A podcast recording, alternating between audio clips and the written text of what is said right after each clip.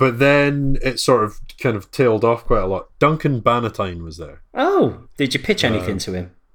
Afraid not. He was too far away.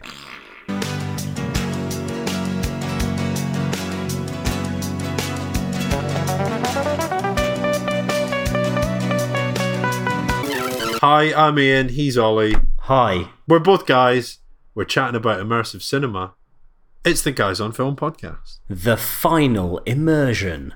Is that because we're going to drown? Uh, well, no, it's just you know you're being immersed for the for the final time this month. And this time we're going to drown people in facts. There's a lot actually in this show for a notes on uh, immersive cinema episode. Yeah, we're gonna have to So- try and raz raz through it all.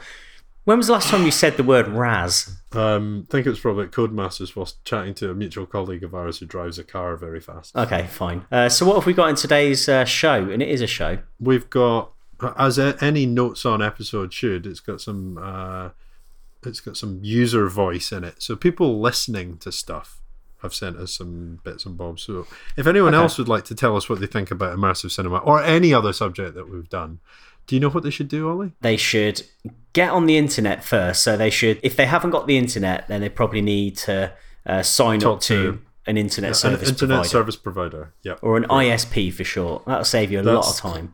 That's you're. when I was at home and I was like sort of unpacking some old boxes, I found a, a, a printed CD. book, a printed book that was like a guide to the internet.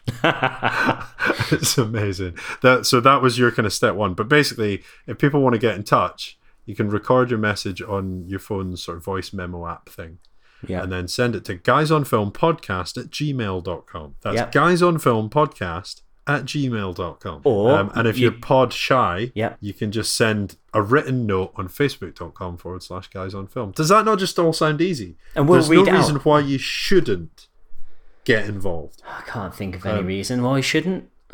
And here's one person that got involved. Hi, chaps. Uh, this is Miles Monty, um, Ian's highly esteemed colleague from uh, from work.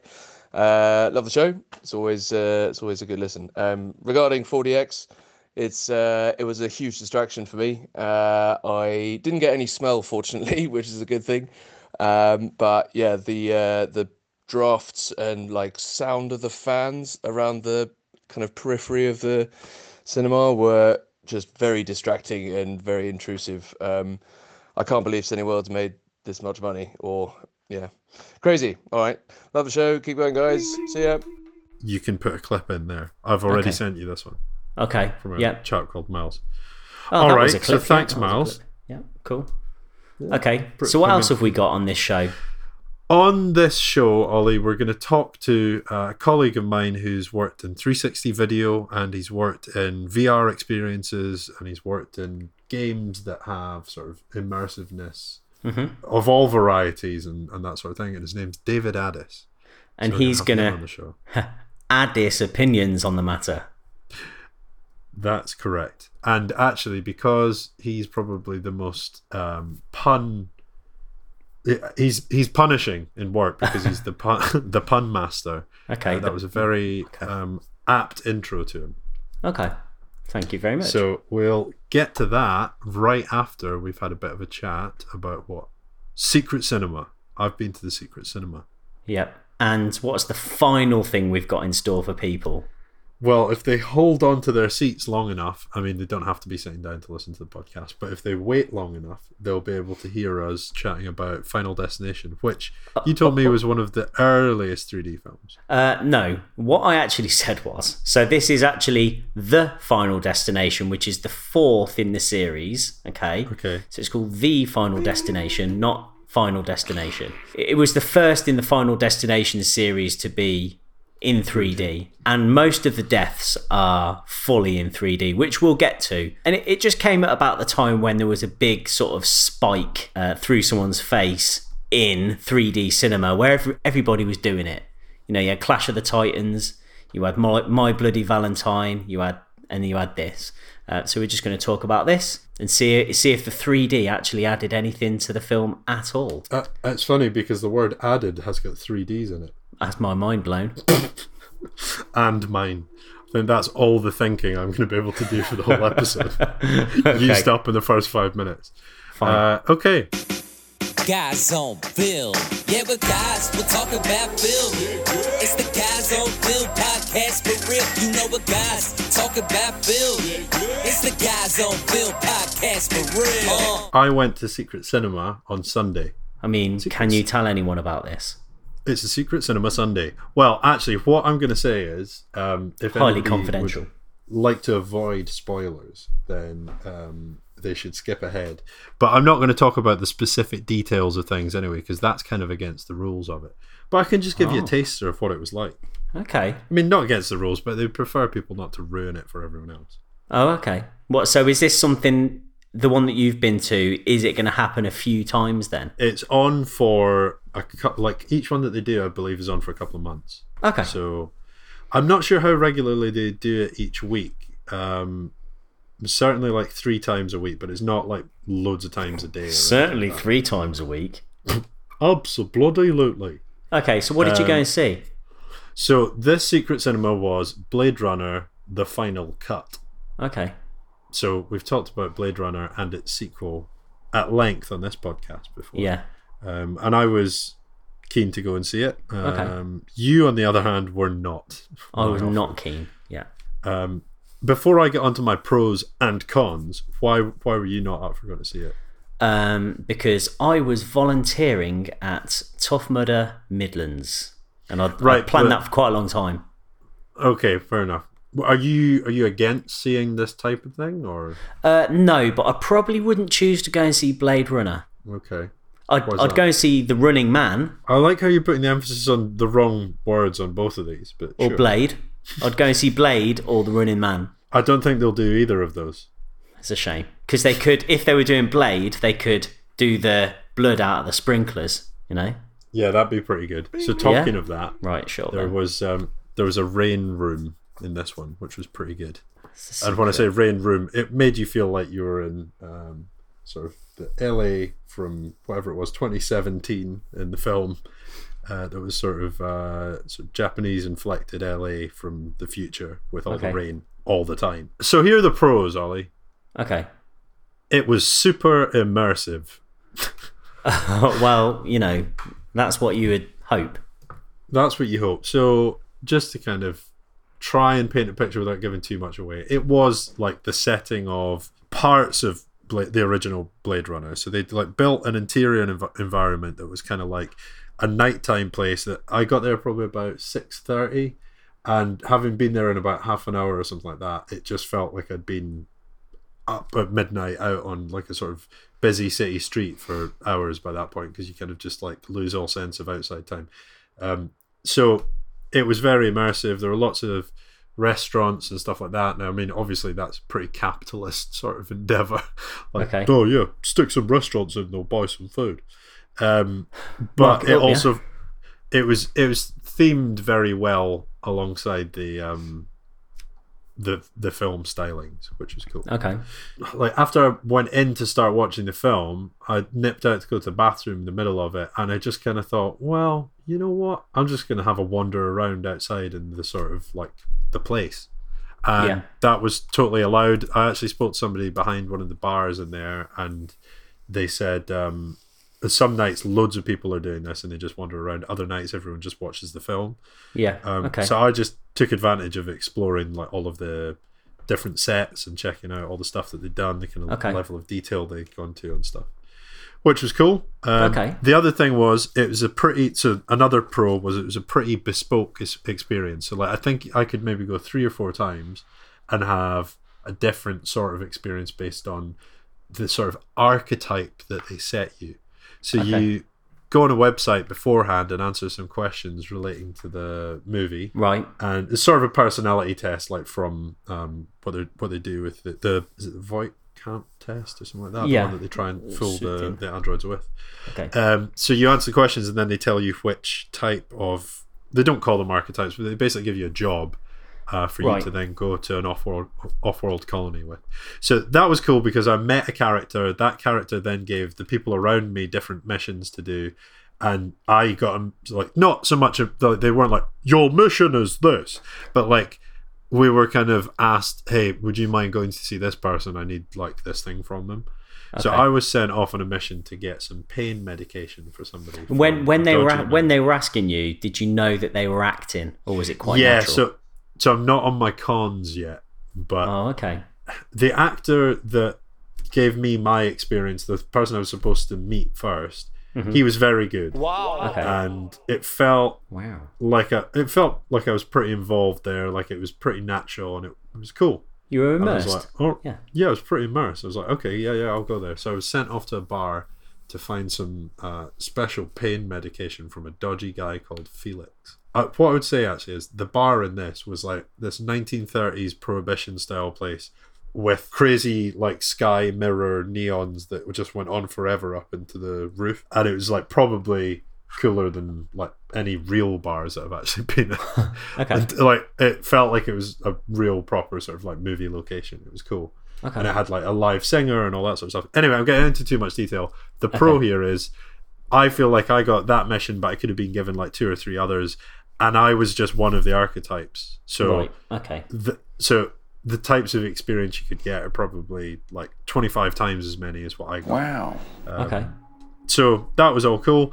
couple of cons. When I started watching the film, they had a sort of cinema accompaniment bit. So next to there were lots of big screens. Um, it's kind of hard to explain the layout, but next to them they had these sort of scaffolds, and they kind of glowed different colors that matched the tone of the shot on the screen. Mm-hmm. And then in front of them there were silhouette. Oh, sorry, behind them there were actors silhouetting uh, some of the movements that were going on. So, like during an interrogation scene, there were like silhouettes of people behind uh, this sort of colored light. I just didn't feel like that really added anything at all. Was it more of a distraction? Yeah, definitely. Okay. Was it was it like me going, yeah, um, yeah, um, yeah, agree throughout throughout an interview? A little bit, yeah. Okay. I mean, you've definitely improved at that. Okay. Like you already kind of picked up, some of the acting was a little bit studenty, Yeah. Um, like sort of amateur dramatic. Some of it was great though. Yeah. Okay. Um, and the only other thing I would say is some of the like suggested costumes or things to bring didn't feel like right? Well, some of them were like the women's options didn't seem like they were just corsets and stuff on their shops, Right. which was a bit weird. No, that wasn't what I was going to say. It was just that the selections they had didn't seem to really match the film. Okay. Like th they asked people to bring goggles because some one of the archetypes was like technician, and if you remember the technician guy from the film, he makes the eyeballs and he's got these special goggles to like kind of look at what he's doing. But Right. like everyone was there in goggles. It was like being Okay. at sort of a steampunk Camden Steampunk sort of thing right. Uh, which didn't to me match Blade Runner at all. Some of the other costumes were good, but basically their archetypes were a little bit off. I think. There's a just the, out of interest. There is actually a, a steampunk exhibition in Coventry this weekend coming. It just basically follows you around, doesn't it? I'm going to get out of town. Goth one in uh, Whitby, and then steampunk in Coventry. I know. I'm waiting for the cyber goth one. Excellent. Yeah. Um, overall, I liked it, and actually, Okay. I think there was there was a lot uh, more to get out of it, but it's a pretty expensive thing to do more than once. So, um, Okay. I would recommend people if they see a film that they are really into, they should go to one in future. What film would you like to see as a secret cinema film? What do you think would work? I remember like about 20 years ago that I saw that there was a sort of aliens experience somewhere and I never got a chance to see it because I was too young at the time. But that looked pretty good. It was like running about like colonial marines and like then Oh, I did that. I did that. It was in the? Trocadero Centre in London. Um, I think we've maybe talked about this in uh, a previous podcast. But yeah, sorry, go go ahead. Was yeah, so it was really good. Yeah, so it was obviously guy in an alien suit, but you didn't see him that much. And when you did Yeah. see the alien suit, it was all kind of like strobe lit and lots of smoke. cool. So it was really good the way they hid it. It was it was really good experience. And what they also did was they had like kind of I guess patsies in the audience. One guy and a um, and a girlfriend or a friend or whatever. Uh, I don't want to make assumptions about their relationship. So they were obviously actors so the Marine was like barking orders at, at all sorts of different people, and he told this one guy, um, "Okay, it's your job to go and pull that lever. We're going to go past, and we're going to pull this lever at the same time, or you know, something like that." And um, as he pulled it, the door opened, and an alien uh, drags this guy out into a room, and it was that was pretty shocking. Um, because you thought he was just one of you. Well, I was I was about eleven at the time, so that absolutely blew my mind. Oh. I was thinking that could have been me. And What would I have done? Would I have hit the guy in the suit? Would I have? Would I have? Yeah, I don't know. You know, what would you have done? Um, um, actually, what what it is, the best thing is that the marine guy's like, go, go, go through the door. So you're like, everyone's legging it through the door. Um, and there's loads of smoke, so you can't see where you're going, and you basically run out into the shopping centre screaming. It's amazing.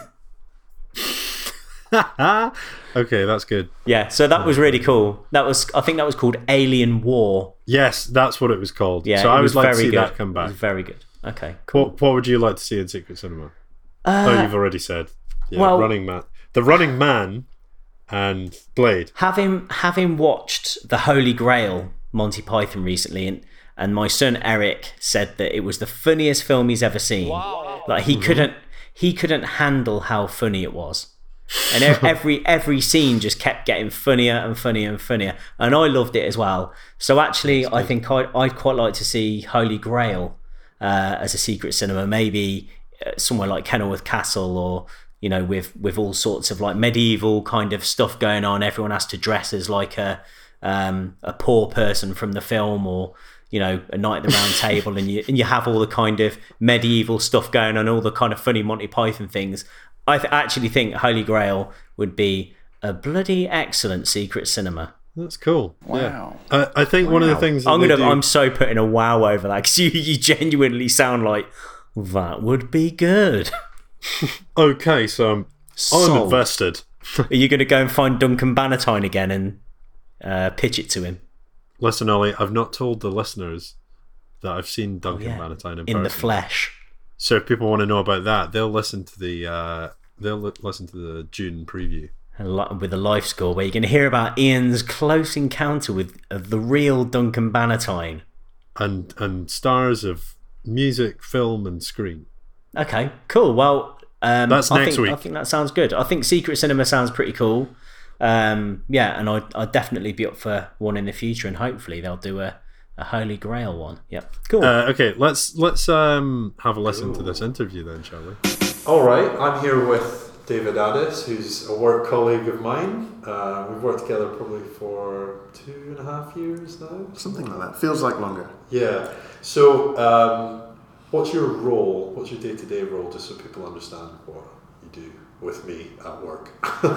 so day to day, uh, I help develop our software. Uh, we've been working on a game called Dawn of Titans for five years, or I've been on it for five years. Yeah. Um, and day to day, we add new features to the game, keep it running because we've got thousands of players, tens of thousands of players, well, more than that even worldwide. Keep it running for them and um, fix bugs that crop up as well. Cool. So, we're going to get to the bottom of what you think about immersive cinema and other types of immersive experience. But um, we've worked together on what people would probably imagine to be sort of the standard version of games. So, like sort of linear games, um, and they're actually mobile games as well, so not the sort of console experiences. But nothing, we, we've not worked on things together that are um, immersive in a way beyond people currently expect from their video games. That's But right. Yeah. You have done some R and D on the tech for slightly more immersive uh, stuff like Oculus and uh, VR headsets and so on. So, what's your experience so far on like from that and uh, what, if anything, differs from normal game development? Uh, so some of that will be under NDA, so I, I won't be able to talk about s- Yeah, so features. very, very broadly, um, the types of experience, and then maybe some of the things that make it easy or hard or interesting. Or, Yeah, so I mean the the biggest difference between a, a VR game and a standard game that you would get on your mobile phone is that you are in the world rather than just looking at it. So you can look in any direction; it surrounds you in every way.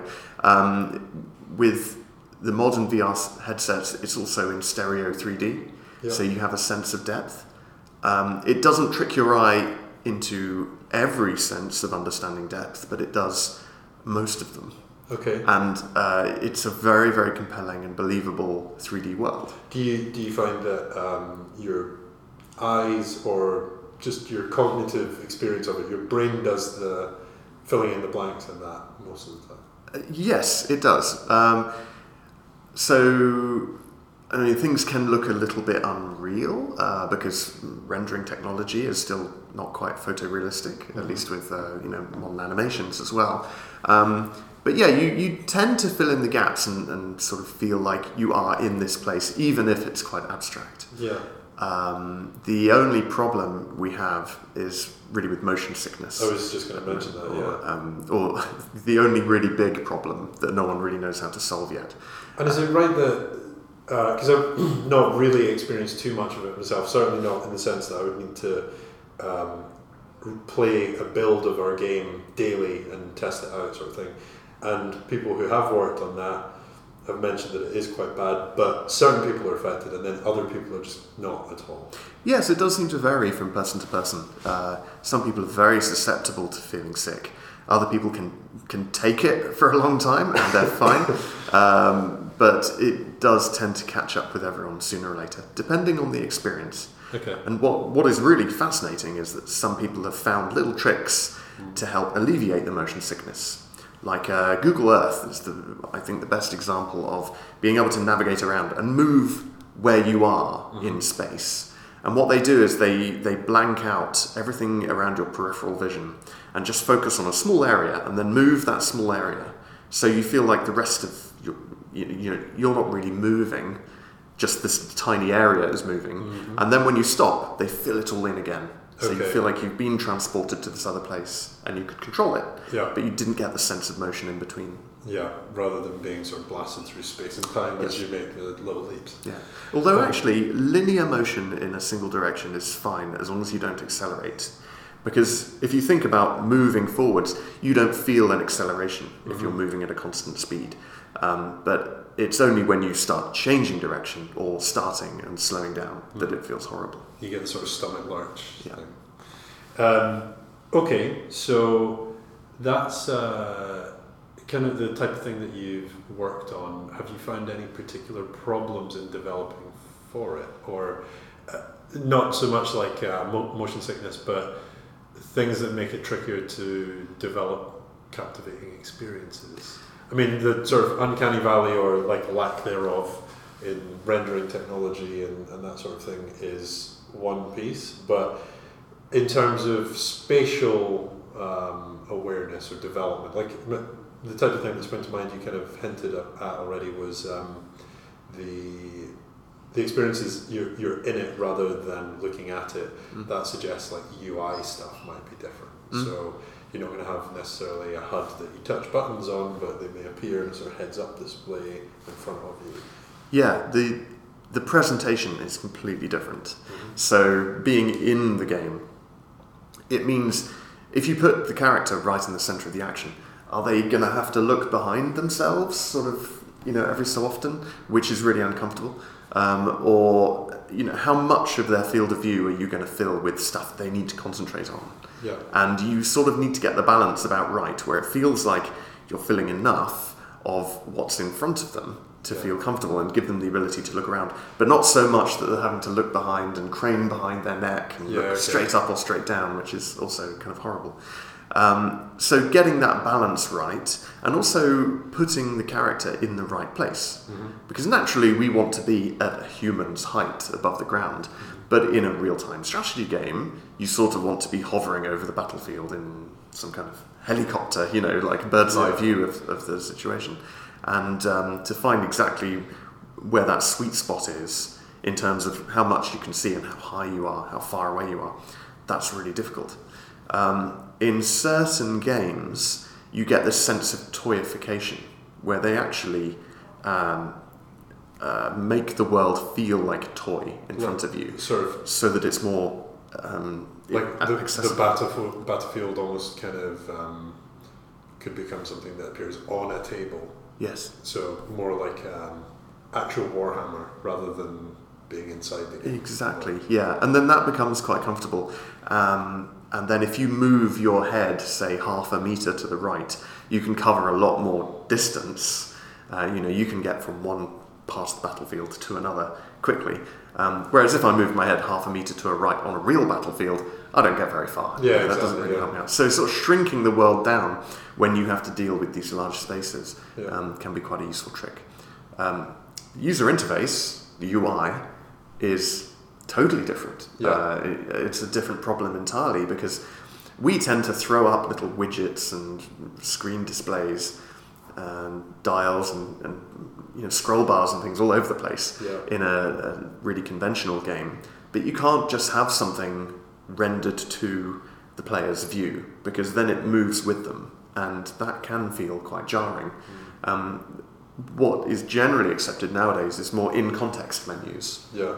So you have some sort of bubble or, or message window, or just an icon that will hover above the thing you're about to interact with that tells you what you can do with it. And I think even nicer than that are the the interfaces that are more realistic, grounded in the real world. So if you Grab a pick door up handle and open. exactly, yeah. or pick up a gun and you see how many bullets are in it somehow. Um, you know, these kind of interfaces I think are more natural and a lot more fun. Yeah. Okay, so um, we've talked a little bit about games. So moving outside of the office here, um, what type of stuff have you been working on that is slightly outside the realms of um, linear, straightforward, conventional filming? Uh, You like to film stuff for personal projects and that sort of thing. I do. Um, but you're also a sort of gadget aficionado, and you've got lots of uh, fun kit to play with. So- I do, yes. So, uh, yeah, I do some uh, filmography kind of just for fun. Uh, like, I make short movies about social dancing um, or body painting, something like that. And I make a little movie, put it together, um, put it on my YouTube channel, and it's fun. Um, What's your YouTube channel? uh, it's just my name, David Addis, so you can find it very easily. And uh, that, that's really fun, and it's, it's nice to you know craft something. Um, in parallel with that, I've also investigated 360 video, and then making something that you can watch in VR.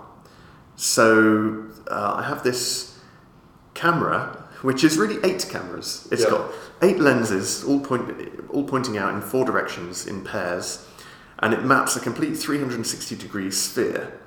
And then it creates actually two of these spheres, one for each eye, and then you can look around when you put a headset on later and watch the video in stereo 3D. Yeah. So you can look in any direction and you get a sense of depth.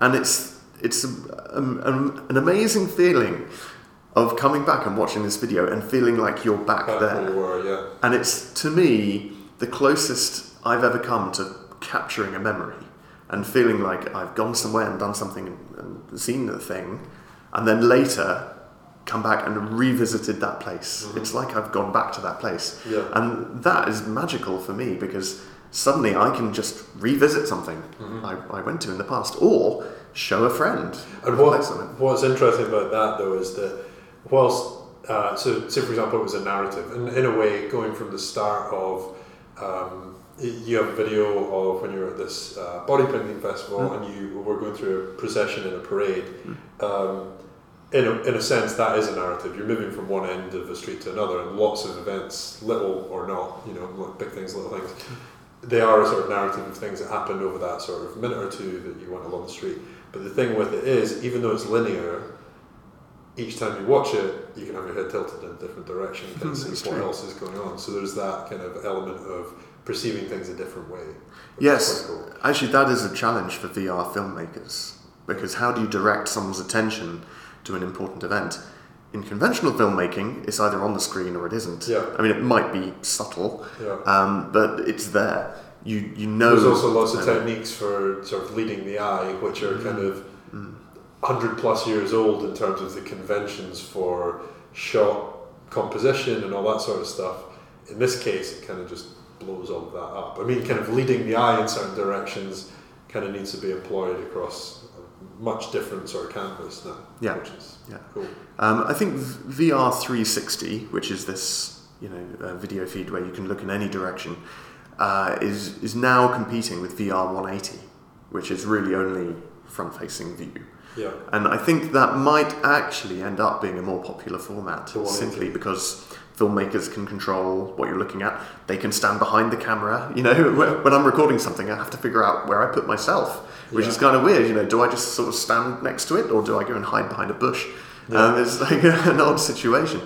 Uh, VR 180 means you can control what the, the the user is looking at, and then actually direct an experience with a little more control. Yeah, the 360 stuff maybe lends itself slightly more to less linear narratives and mm-hmm. things we don't need to direct it. Like sports events, for example, like seeing what it's like to be in the stadium and that sense of scale and size and that sort of mm-hmm. thing is interesting. But ultimately, you're kind of still looking one way. I mean, Actually, I'm just going to talk myself out at that point because if you just want to see the court at a basketball game or a football pitch, you're kind of really aiming way? Yeah. Do you want to yeah. look at the guy eating his hot dog behind you? Or? I mean, maybe very briefly Yeah. for one second, just to That's just what I'm get a for. feeling of that. But yeah, it's it's a lot of wasted data actually Yeah. in 360 when you consider most people are looking within that front 90 degrees Yeah. really. Um, but having said that, I think all of that may eventually be dwarfed by proper six DOF video. Yeah. So six degrees of freedom. Not only can you rotate your head and look in any direction, but you, you can also move it. Yeah. So you get this sense of parallax moving left and right. And that is a technology that is now being born as we speak um, by Facebook with their X24 camera, which has got 24 lenses, and they do a, a full sort of volumetric capture of the environment they're in. Um, and then you can later revisit that environment, and you, you have this small field in which you can move, and then you, you have the most wonderful sense of presence there because you can look in any direction um, and really get a sense of parallax and really fulfills that sort of human need to understand the environment much better. The other thing that then that sort of logically leads on to, though, the way it's captured is harder, is the uh, haptic control and uh, like tactile touching or moving of things within the world, and uh, the likes of you know the uh, 360 um, treadmill that you see in like the likes of um, Ready Player One. So when you pair that um, parallax type movement with inputs that allow you to explore in the world, that kind of changes it that nth degree more. Um, that then throws up lots of potential issues with like real direction and how you uh, how do you curate an experience like that that can be lived in? Is that more game or is it experiential? And right now, stuff like Secret Cinema, which we'll talk about on the podcast a little bit, is kind of the real life physical version of that, where you're kind of living in a created world that's part of the film lore and all that sort of stuff. So it's a fun sort of area to think about the way things are going with that. Um, I I think sort of capturing the real world lends itself better to an experience you can navigate around and view. yeah, And then an actual interactive game is something that lends itself better to um, giving the player haptic feedback and being able to interact with the environment. yeah, And uh, something that's built rather than captured, basically. Yes, exactly. Yes. So, I mean, there are advances going on in haptic technology as well. Like, um, I mean, the treadmill, as as you say, which will well, it's not really haptic because it doesn't force, it doesn't give you a sort of sense of force feedback, um, but it does enable you to uh, navigate. But also these um, like gloves that will actually resist you while you try and grip something, for example.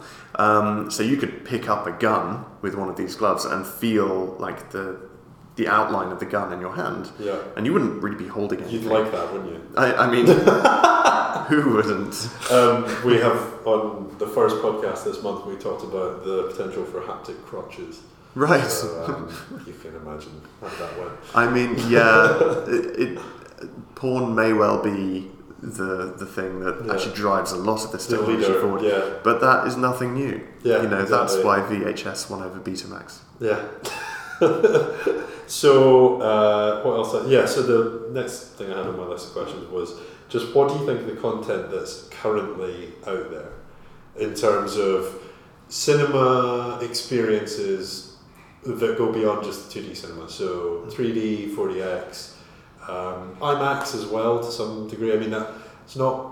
It's only immersive in the sense that it, it encapsulates your vision. But these types of things, like what experiences have you had in these, and what do you think of them? Generally, I found them to be quite disappointing. Yeah. Um, I say that as a creator myself, with very few good, uh, you know, experiences that I put out there. Um, it it is difficult. That's quite dismissive. well, it's because it's so difficult. Yeah. Really, you know, you know it's. Um, uh, anyone can pick up a camera, sorry, a phone with a camera in it, and kind of film a blog, record themselves, and uh, it's it's easily people understand it well. Um, you you know you can piece together the narrative by kind of pointing the phone at the right thing. Um, with a VR experience, you have to think very carefully about where do you put the camera, how far away can people go, are there other technical problems like the stitched lines between the lenses, um, and I think because people haven't really understood how to tackle all these problems yet, we still have very immature experiences. Yeah. So if you go and watch a VR movie right now on Amaze or Veer.tv or, or you know the Oculus video thing or Facebook video, um, they're all very sort of quite childish experiences, um, and nothing has really impressed me yet. Okay. I think we're waiting for some kind of movie to be done right, Yeah. or some filmmaker to come along and say, "Look, this is how you do it," and then we'll slowly learn how to make these experiences better. Yeah, it feels like um, when I was in uni, which is like eight or nine years ago now, or something like that. But um, th- that's at the point where I kind of seem to remember people first bringing up that this is going to become the next big thing. And the time since then till now, it feels like we've made huge advances in terms of the tech to do the capture or let people view it. But as far as the content itself, we've not really like that same thing that you just said, which is we're waiting for something to really kind of grab it and harness the best of the technology to convince people this is the way to go. Um, and yeah, I, I would agree that we've not really seen the best of it yet. Um, The one thing I would probably do say, you think James Cameron's going to crack it? uh, maybe, maybe. I think someone with deep pockets might, because Yeah. they'll have the ability to experiment with the very best technology. Yeah. Because at the moment, the technology is quite prohibitive as well. Yeah. Like you can buy a prosumer camera Mm-hmm. to record uh, 360 3D video, but it'll only be okay. Mm-hmm. Um, if you want to record something really good, it will cost you thousands of Yeah. Um, I, I mean, the one thing I've learnt uh, is that you want to treat the viewer like they are a person. Yeah. So they either have a function within the scene, Yeah. i.e., they are, you know, your quiet partner in the car um, while you're, if you're two police officers driving to a scene or something, Yeah. um, or, uh, you know, they are the role of a security camera or something in, in Yeah, the scene. So it, it, so they kind of have a place. And but if you just shove the camera down and then have something happen around it, that's kind of not enough on its own. Yeah. Um, the best VR experience I've made is the one that opens with me talking directly to the camera. Yeah.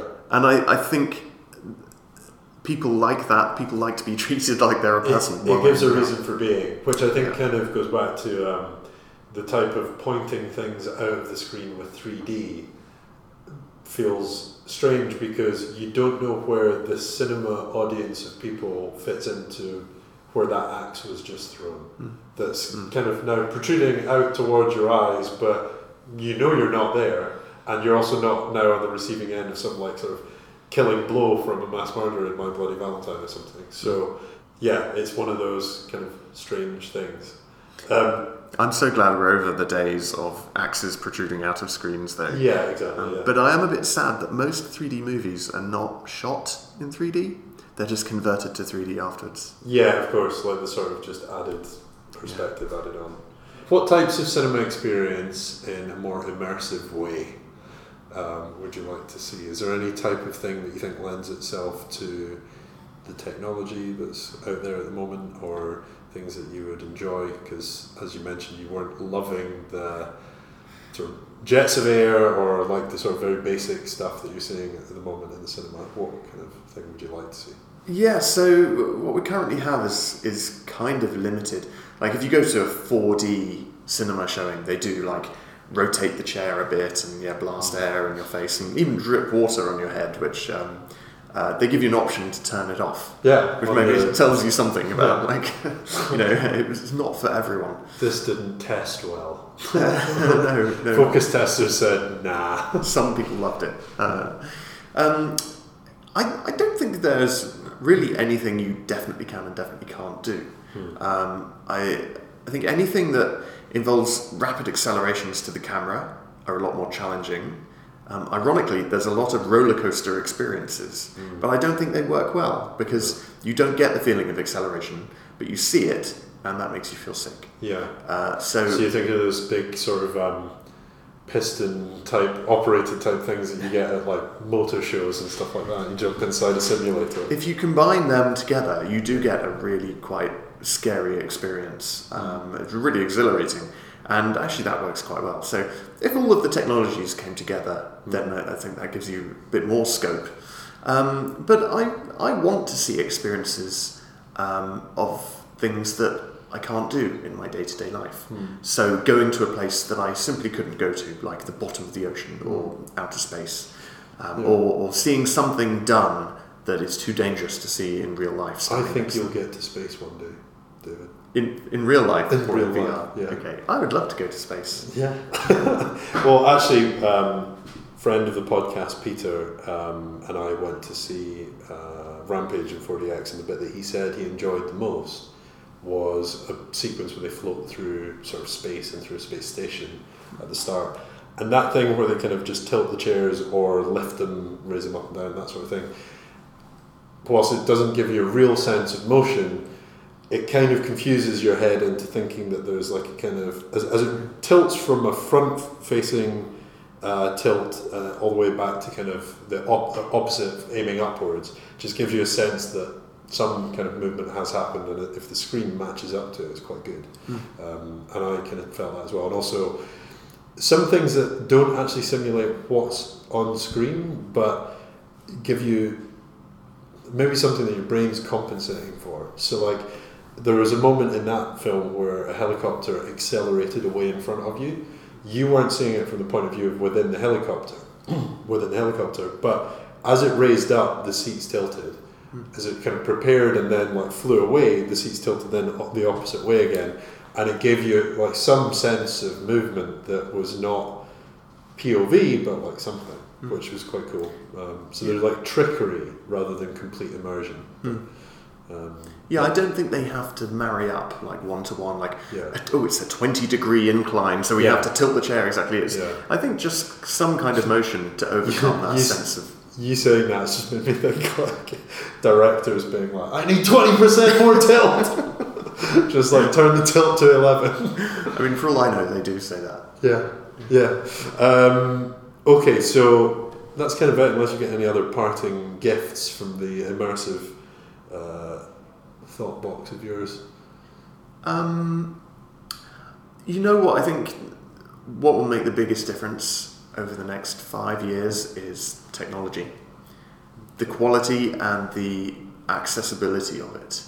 Okay. Uh, because the VR headsets we have now, the first generation ones like the Oculus Rift, are fine, but they're still very low resolution. They have a great big cable dangling over the back of your head. Yeah. I think as we have cheaper, more accessible VR of a higher quality, yeah.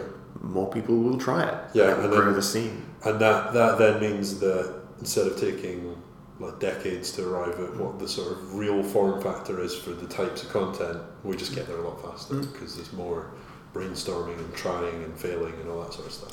And I think quite crucially, in the last few weeks, uh, we've had our first cheap, good VR headset, the Oculus Go. Yeah. And I think a lot of people are going to get that, and it will uh, democratize Hmm. uh, VR to an extent because finally people will be able to buy a, a headset for two hundred dollars, and it will be good, and they'll actually enjoy it and. Yeah. tell their friends. So I'm looking forward to it. I think the future is bright. yeah, cool. All right, so quick fire questions then. Okay. What was the last film that you saw Uh, on any service or at the cinema. anywhere? Anywhere. The, literally the last film that you've watched. The last film I watched was Annihilation on Netflix, Oh yeah. and uh, Which actually, based on your question of where did I see it, the irony is that they wanted to put that in the cinema. oh right, Um, but the director said it kind of lent itself to being on a bigger screen. and he was a bit annoyed that they only ended up distributing it in the UK on Netflix. Oh, really? But what did you think? I thought it was very well done, Yeah. but I didn't enjoy it because it creeped me the hell out. Oh right. Okay. I was, it, but I mean that's a testament to how effective the film was okay. because it made me feel very, very creepy while they were inside the glimmer. Yeah. And uh, uh, when they sort of finally understood what was going on, I was really freaked out by it. So Okay. it worked very well. Okay. Similar then. What's your favourite film of all time? Uh oh. Um, how long do I get to think about it? Um, five seconds. Four, three, two. Um, I really loved The Incredibles by Oh, really? Pixar. Okay. Yeah, Cool. it's just it's so funny and so well done, Yeah. and a really wonderful story. That's an interesting choice. I wouldn't have guessed that.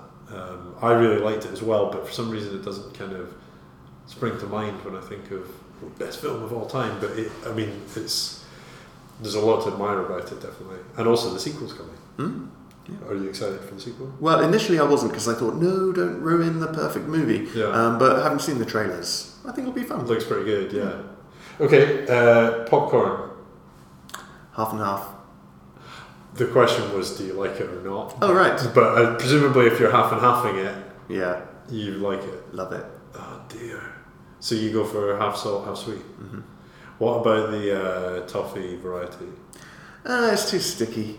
Yeah. Yeah, I like my popcorn light and fluffy. Okay. Um, all right. This is a wild card question. Would you prefer to have an eye that can record 360 video, Yeah. or a haptic crotch? Um, Be honest. does my crotch still function? You know, normally. yeah, haptic crotch is. Uh, no, hold on. Yeah, because you it wouldn't be negotiable whether you had the eye or not. So actually, this is full replacement. Oh right, okay. I mean, I'm not sure I want anyone uh, f- fiddling too much down there.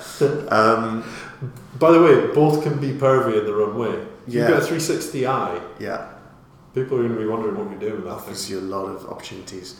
Um, so the but the 360i, uh, the thing is, the problem is both of these technologies will date over time, and my Yeah. own And biology. unfortunately, like sort of mid 2018 is when you're getting your newly installed piece. So, gotta decide, and you're stuck with it forever. Can I just wait and buy both in five years' time off the shelf? Right, but there's a commitment here. You lose your real eye in favour of this 360 eye. Um, I think uh, the haptic crotch is going to be a bit too difficult to explain to my wife. So Okay. I'll probably go with the eye. Um, it'll actually be That more useful. that more return home uh, is a difficult conversation. Listen, darling. Uh, okay, and then what's your life score? So basically, out of 10, how are things going right now? Oh right, Right that's now. a really interesting Yeah. thing. I've never heard of this concept. I mean, uh, if I give myself a high mark, it sounds like I'm bragging, Oh, brother. doesn't it? But um, I'm pretty happy. I'm going to give myself an eight and a half. Cool ori- no, not cool original. We have cool original seven, and I guess an eight point five is pretty classy. Classy eight point five.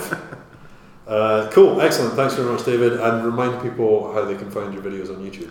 Um, just search for my name, David Addis. A W D I S. Okay, great. Thanks. Um, I mean, do you want me to rate it now without having heard hearing it, or Yeah, so like as if you've just heard it. Let's hear what you thought of it. it's really good, Ian. Just on form. I think you've you've learnt from your previous interview. Uh, you made sure your interviewee was very relaxed, obviously, uh, good rapport, and you managed to get some real uh, gems of information out of him. So yeah, I, I really enjoyed that potentially. Potentially. For those that haven't already been able to tell, Ollie hasn't heard that interview that you've just heard and he was guessing at the content. But yeah, I thought it was actually it was it was really good. Wow. And I'd happily have another chat with him about other video projects that he does as well and maybe get him involved in stuff that we're doing. Okay. Okay, so what do you want to talk about next, Ollie? I want to talk about the Final Destination. Have you seen any of the Final Destination films before? Yeah, I think there was a kind of weird thing about the ones that were on because we we've watched today. Uh, we've watched the fourth one, The Final Destination, on Amazon Prime. Yeah. And I'm just going to give you the official synopsis. The official synopsis. After a young man's premonition of a deadly car race car crash helps save the lives of his peers, Death sets out to collect those who evaded their end. It was called The Final Destination, so I think rather unnecessarily, it was a little bit of a reboot of the series. Um, Yeah. It didn't seem to have anything to do with the other ones at all. It, it didn't have Tony Todd in it, for example, who was like the kind of death character. Yeah, so it, it just kind of didn't really have anything to do with the other ones. So it, it's very much like a standalone film in the series. It's actually at 5.2 out of 10. It's the lowest rated film in the Final Destination franchise. Okay. Well, just to actually answer your question from before, since you gave the official synopsis in the middle, I have seen some of the others, but the reason I mentioned um, Amazon Prime is because they're all on there now.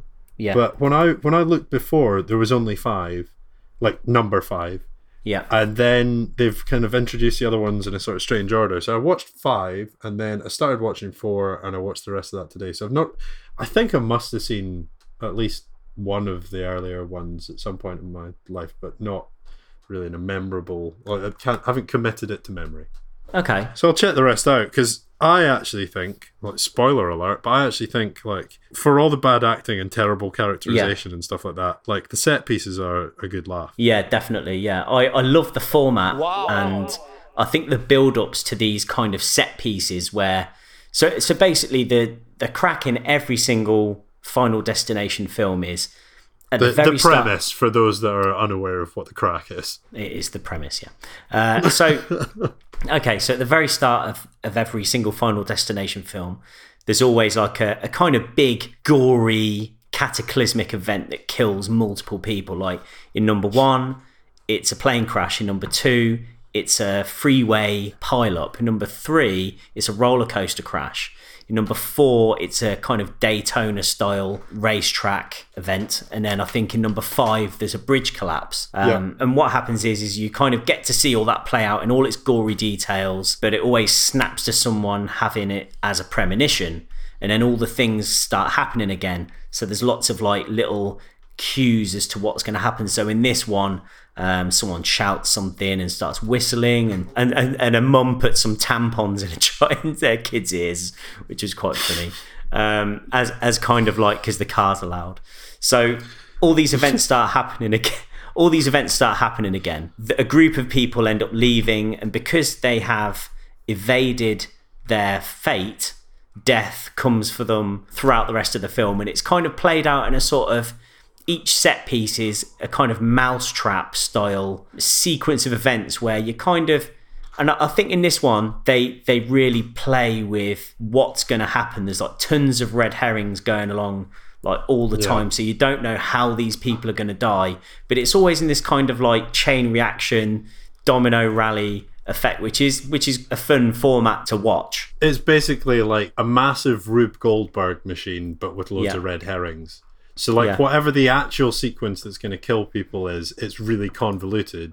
But then Yeah. at the same time of it, as as that kind of building up, you've got three or four other things that are going on that you're like, oh shit, that's bad as well. So the tension is pretty awesome in some of these. Yeah. There's a scene in the middle of this one where a a woman goes to get her hair cut. Oh, it's brilliant. One of my notes for this was this hair salon setup is either brilliant or well too much. And then two notes later, I've put, yeah, brilliant. Yeah, it's really good because um, as well as some things that like like they sort of put a knot in your stomach just because they're so horrible. Um, Yeah, like al- he's sort of scraping um, this woman's cuticles on a toe Yeah. uh, with a kind of pedicure. Uh, no, they're scraper. actually it's not even the cuticles; it's actually underneath the nail. Oh, yeah. Imagine that. So, like, basically, the the setup at the start of this is the seat that you know when you go to the hairdresser and they pump up the seat so that you can Yeah, get to the right height for them to cut your hair. Yeah. Well, she's pumped up the seat and then it drops straight down because the catch on it's not working properly. Yeah. So as soon as that happens, you're like, uh oh, here we go. So it gets pumped up again, and obviously she's having her hair cut, so are scissors in play. Danger. Yeah. Danger. okay. Scissors are in play. Also Um, in play is a squirt of conditioner on the floor. Wh- which kids are going to fall over on uh, eventually. Yeah. But- what else is in play? but but while that seat could drop, there are these like intermittent shots of another woman who's giving the woman a pedicure, and she's got this very sharp implement up underneath her toenails. So if the seat were to drop, her toenail would be whipped right off, and it was just making me cringe think about it, thinking about it. And also, like the there are all these like inset shots of the scissors going really close to her eyes. Yeah. So all this stuff's going on, and she manages to evade all of it, and then at the end of the scene, But there's more than that. There's more than that. There's um On the- i- there's There's more. definitely more. There is more. There's uh some there's so much. There's a ceiling fan that is kind of on the wane and it's and it's breaking. Um, yeah, and the other that the amazing thing about that is it's the only ceiling fan I've ever seen that looks like it's got like swords for blades. and it literally half rips out the ceiling and nobody hears it as well. yeah, and it's Yeah, right exactly. above their head. And and there's also um, a can of hairspray that's firmly wedged between a pair of uh, malfunctioning hair straighteners. uh, so I mean, it's basically it's like what's going to kill this woman? Is it going to be the ceiling fan? Is it going to be something to do with the the slippy conditioner? Is it going to be something to do with the malfunctioning chair? Is it going to be the hair straightener can scenario? Uh, you know, what's it going to be? It turns out it was actually none of them. none of them. Yeah. And the, the scene right before when they arrive, the sort of establishing shot at the hairdressers, they arrive and then uh, they're going in. The kids start like firing these pebbles at this guy who's um, going to mow the lawn. Yeah. But even this bit is annoyingly tense. Like I think that's what I'd say about a lot of it.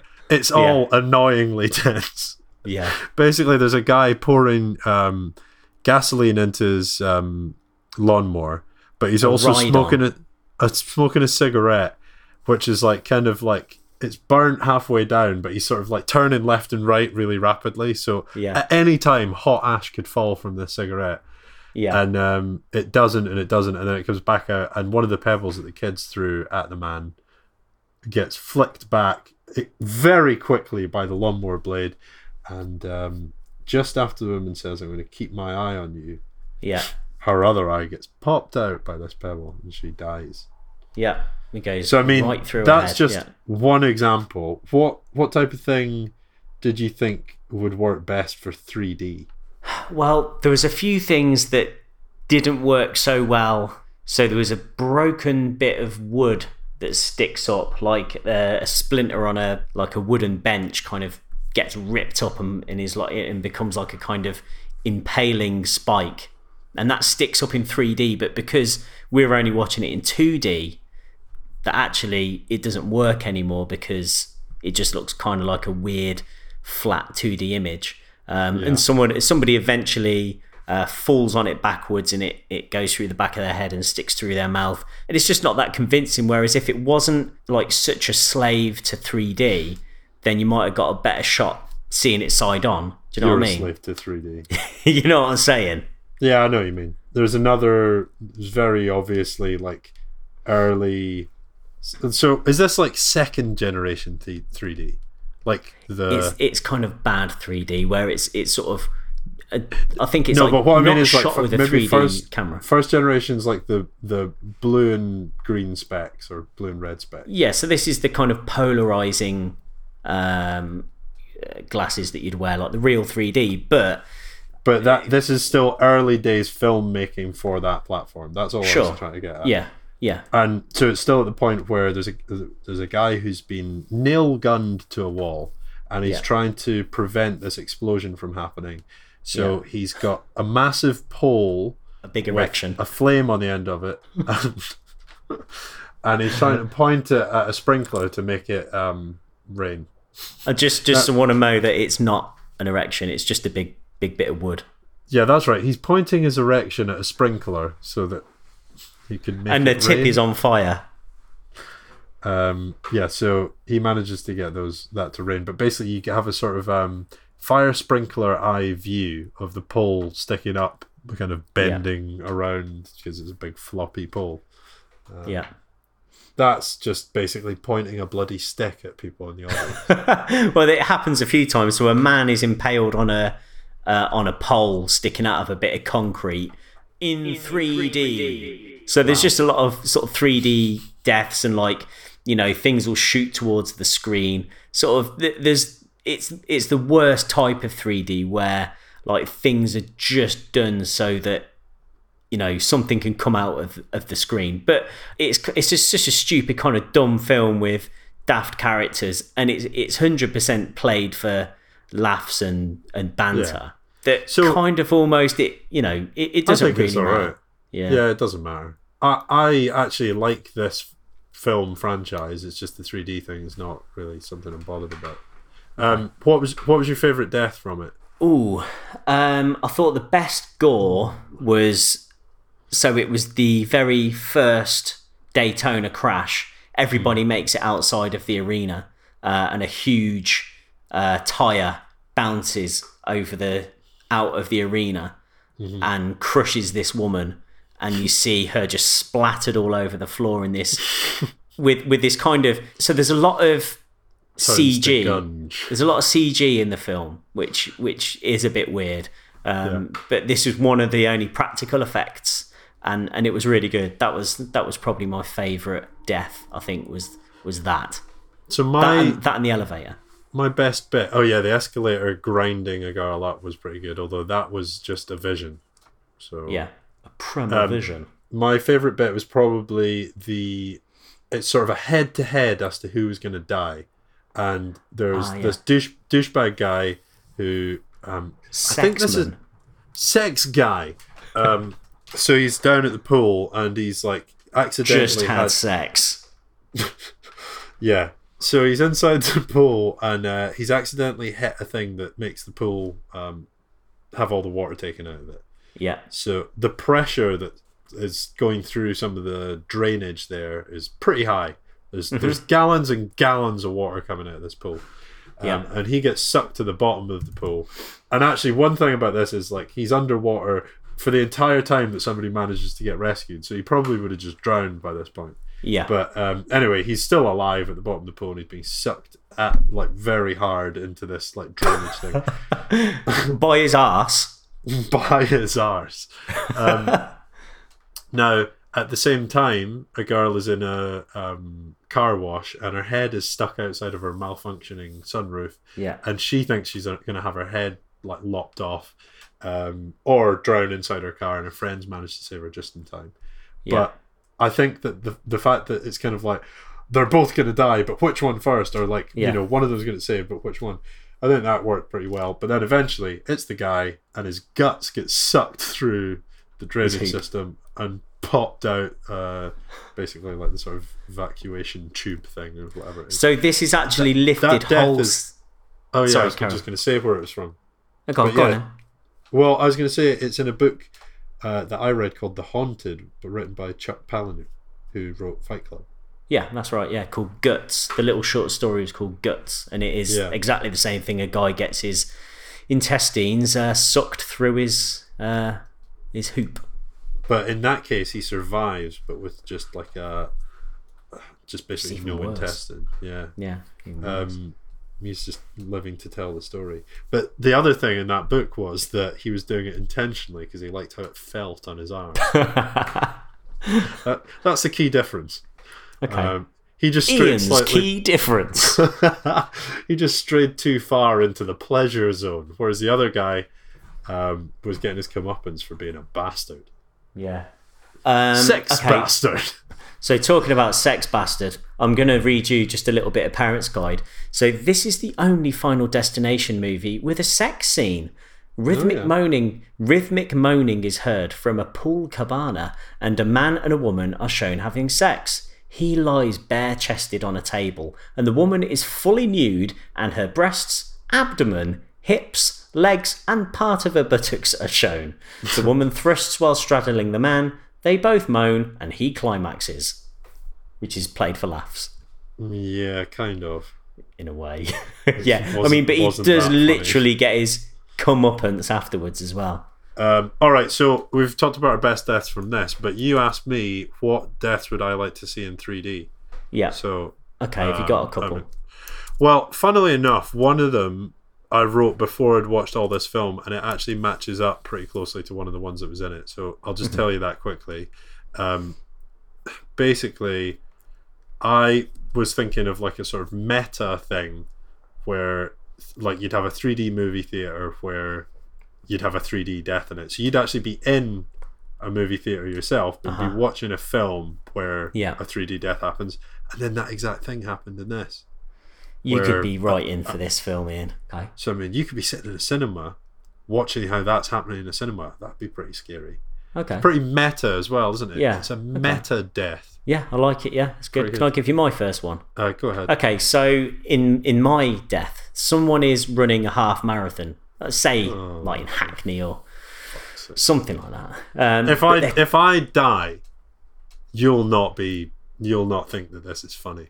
but they're too weak to bust through the finishing tape, which cuts them in half. uh, but the legs carry on running into the screen slash audience. Yeah, it's pretty good. I like it. Yeah, I mean, Ian, don't worry, that's not going to happen. If I die, I want you shamed. All right, well, what's your second one then? Well, when they were drowning inside a car in Final Destination, I thought, how, where else would be interesting to drown? Um, Right. so I thought drowning inside a plane, that's pretty unusual. How would you drown inside a plane? well, then I started thinking, you know what, that's pretty implausible, unless it's a plane that's like crash landed in water or whatever. So then I thought, drowning in space. so basically, drowning inside a spaceship. Um, that's I don't know. Like you come up with some nonsense premise, whatever one you want. I mean, they need drinking water while they're in space, right? Yeah. So maybe like they're inside a small part of the plane, uh, the spaceship, and Yeah. uh, like basically the water storage area completely blasts open, and um, then you've got drowning, but with zero gravity water. That'd be pretty interesting to watch, I think. in Okay. Right. Okay. I'll get you. Yeah. 'Cause, Because you can't I mean- swim out of it. Yeah, I mean, I don't even know what you do. So I've got one. I've got one. One final one. Final destination. So a man. A man is on holiday, and he's he's sitting by a dock, eating uh, a ninety nine cone, and suddenly, a boat. You know the bit at the front of the boat, which is like a a pointy bit. Uh huh. that That- pierces the back of his head as he's taking a big lick, and the boat spike goes right through his head, out of his mouth, and the ice cream is on the end, poking at the audience. You're just thinking of different ways to have things come out of this Well, that's room. that's what you need to do. Okay, fair enough. So, I mean, did that, you that's say surely what what Did you you say- you need for a three D death. dock or duck? A, a dock. Right, because I thought you meant he was sitting next to a duck, and I mean, uh, he could for some be. reason I envisioned be. the duck peck pecked the ninety nine out of his hand. Okay. But fair enough. So basically, what you're thinking of is Speed 2: Cruise Control from the point of view of a man who's just enjoying his time on the pier.